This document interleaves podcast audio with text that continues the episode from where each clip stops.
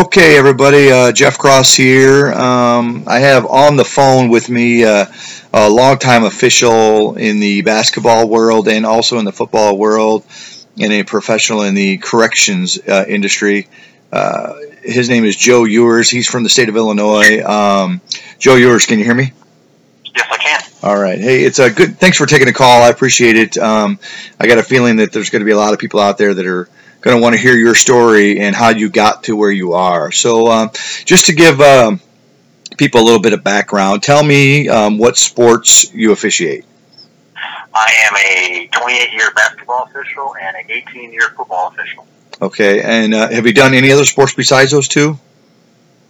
No, sir. Okay, so uh, um, and have you done what's the furthest you've done in those sports? As far as like playoffs? Yeah.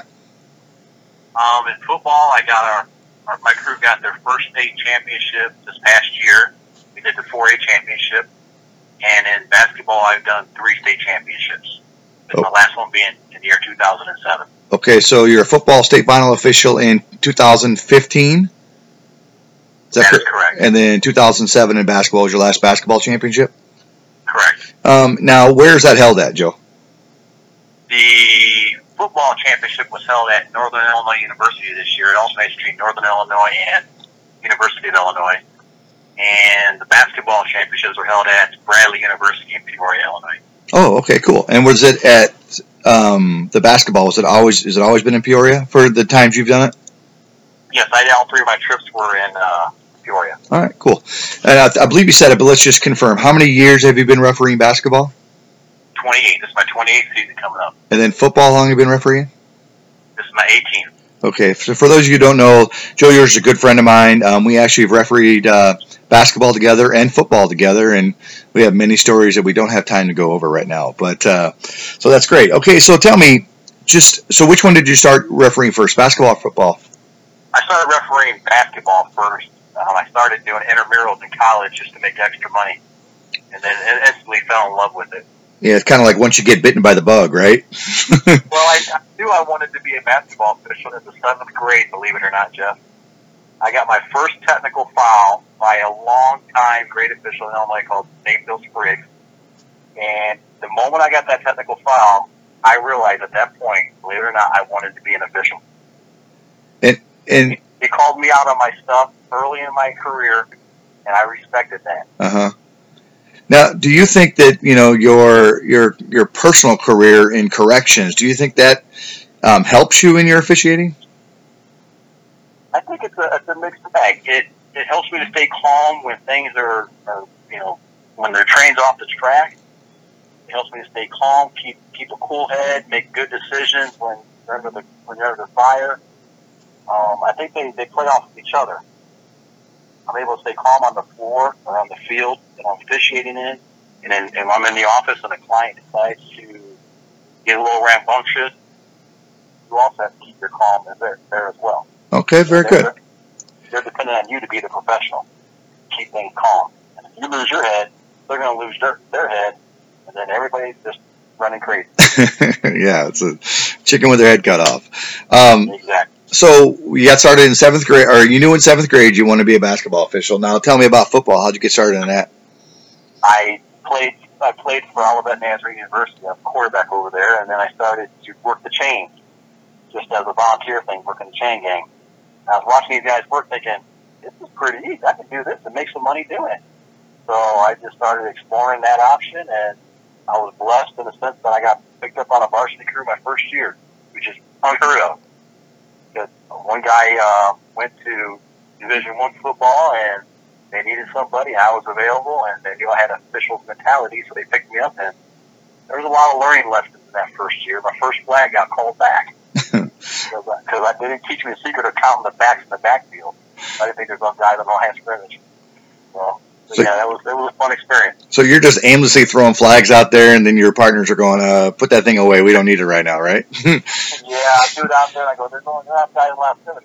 Count that tight end over there. I'm like, "Oh no." that's good stuff. Um, all right, so that's so we've started in football. You know, you you played football. Did you play basketball? I played basketball. I did. Okay, I, and you, you didn't play collegiately though, correct? No, I played that, uh, football and baseball in college. Okay, good. Okay. And you don't umpire baseball, correct? No, I do a little slow pitch softball in the summer just to stay active. All right, good. All right, so I want to know. Just I got a couple more questions here. One of the questions I have is, what is whether football or basketball? What do you? What would you say is your best learning experience you've uh, you know you've experienced in your officiating career, whether it be basketball or football? What is like something you will never forget? It is one lesson you will always remember. You always take with you. I was calling a sectional semifinal game, and there was a scrum on the floor. And just like any time there's a scrum on the floor, the coaches and the players are trained to call timeout. And I heard timeout, timeout, so I blew my whistle before I made sure anybody had possession of the ball. And as it turned out, is in front of God and everybody, and I totally blew the call. And at that point in my career, I was like, this is a big stage. You got to learn to hold your whistle. And that was probably one of the main lessons I learned. Hold your whistle, be patient, and, know, and keep your head and know exactly what's going on before you grant that kind of stuff.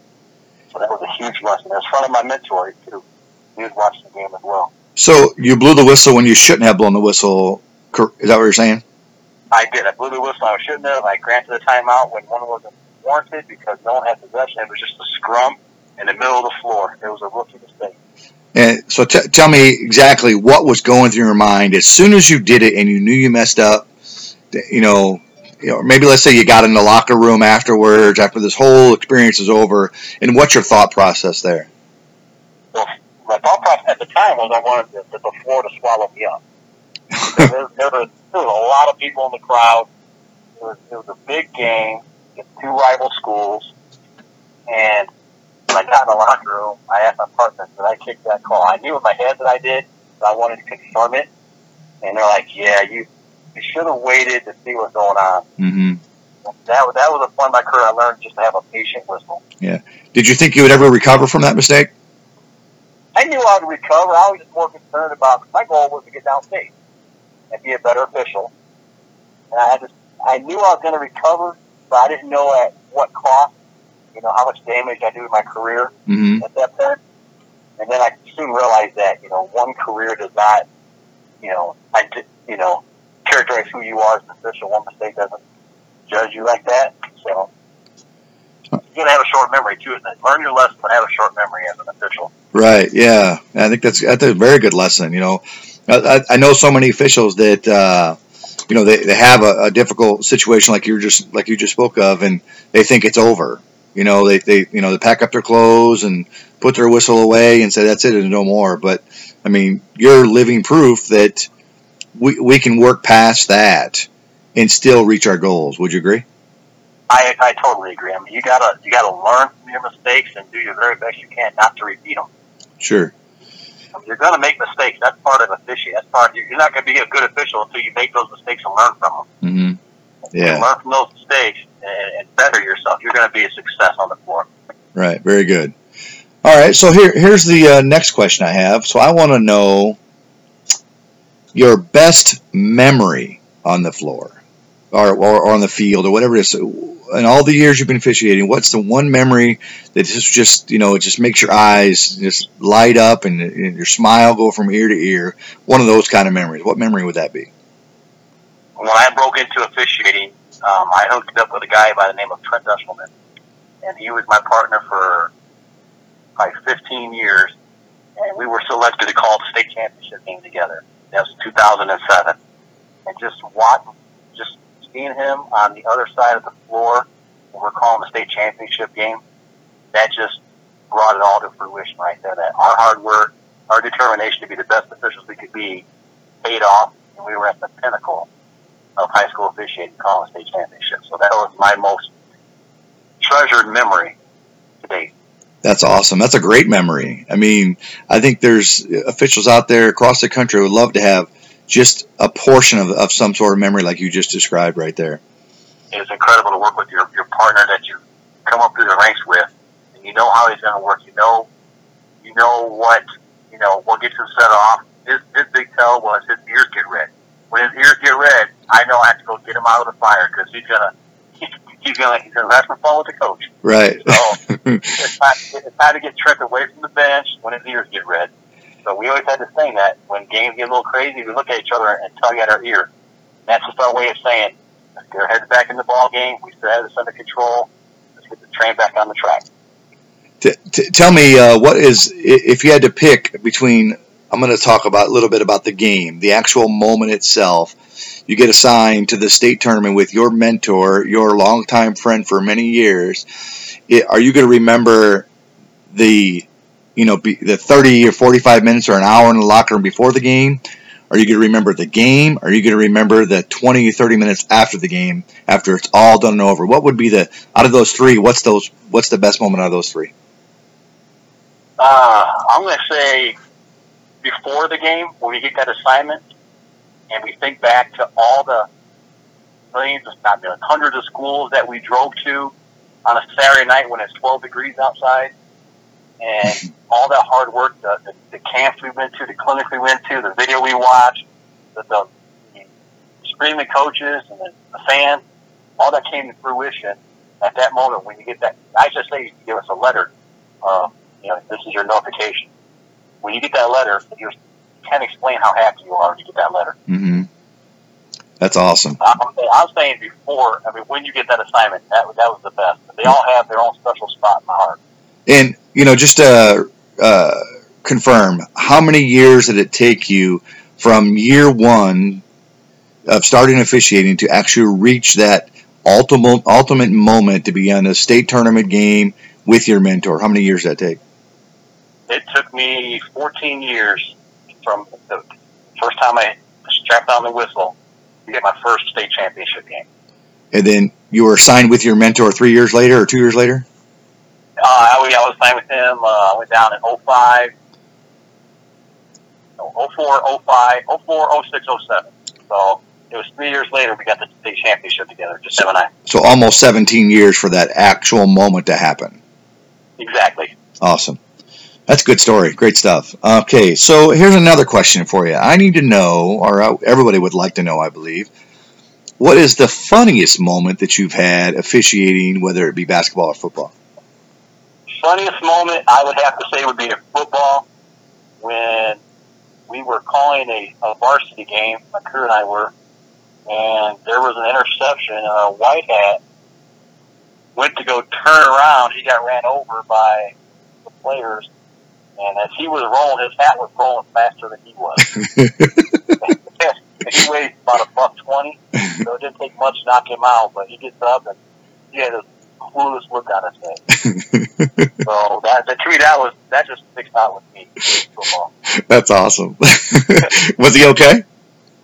Yeah, he was fine. Yeah. He was fine. He was more embarrassed than anything.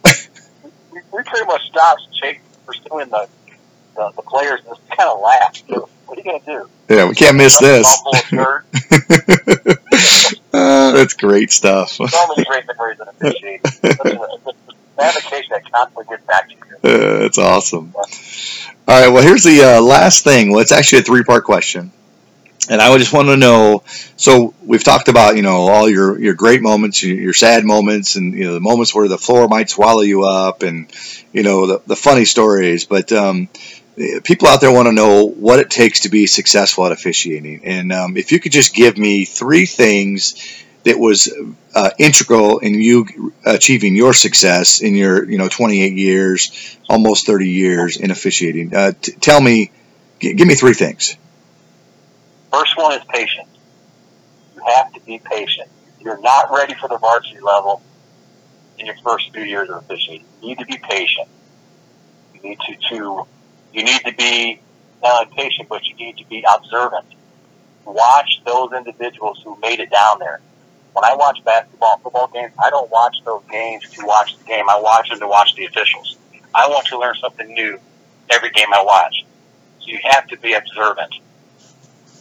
Okay. And most importantly, besides being patient and being observant, is you should never, ever, ever. This is more me being on my soapbox. You should never, ever sell your family out to get to that level. Make sure you keep number one, number one, and that's your family. If you have all those things in check, good things are going to come your way. That's the best advice I can give any official. So just as, first, and then patience and observation. that's awesome. Those are three great points. Um, and I'm sure in, in no particular order. Would you agree? No, I would put family. I'll put, put your family first, partner. Yeah, that's right. That's right. Yeah. Um, I think um, you've given some people some great insight. And um, uh, if, if uh, you're still out there refereeing, right, basketball and football, correct? Yes, I am. Looking forward to it. Man, that's awesome. And your football season's coming up here soon? Uh, August 19th, we have our first scrimmage, and then the following week after that, we strap it on. That's awesome. Um, well, I appreciate you uh, just taking just a few minutes of your day. Uh, and, I know you're busy, and, and I know you're working hard at uh, being a great family man and a great partner and a great professional. And um, there's already been great things happen for you. And, and uh, you just taking 15 minutes right here could uh, potentially help uh, m- multiple other officials to get help reach their goal. And um, I just like to personally thank you for that. Okay, buddy. Happy to get back. Thanks for the time, Joe. I appreciate it. Thanks, Jeff.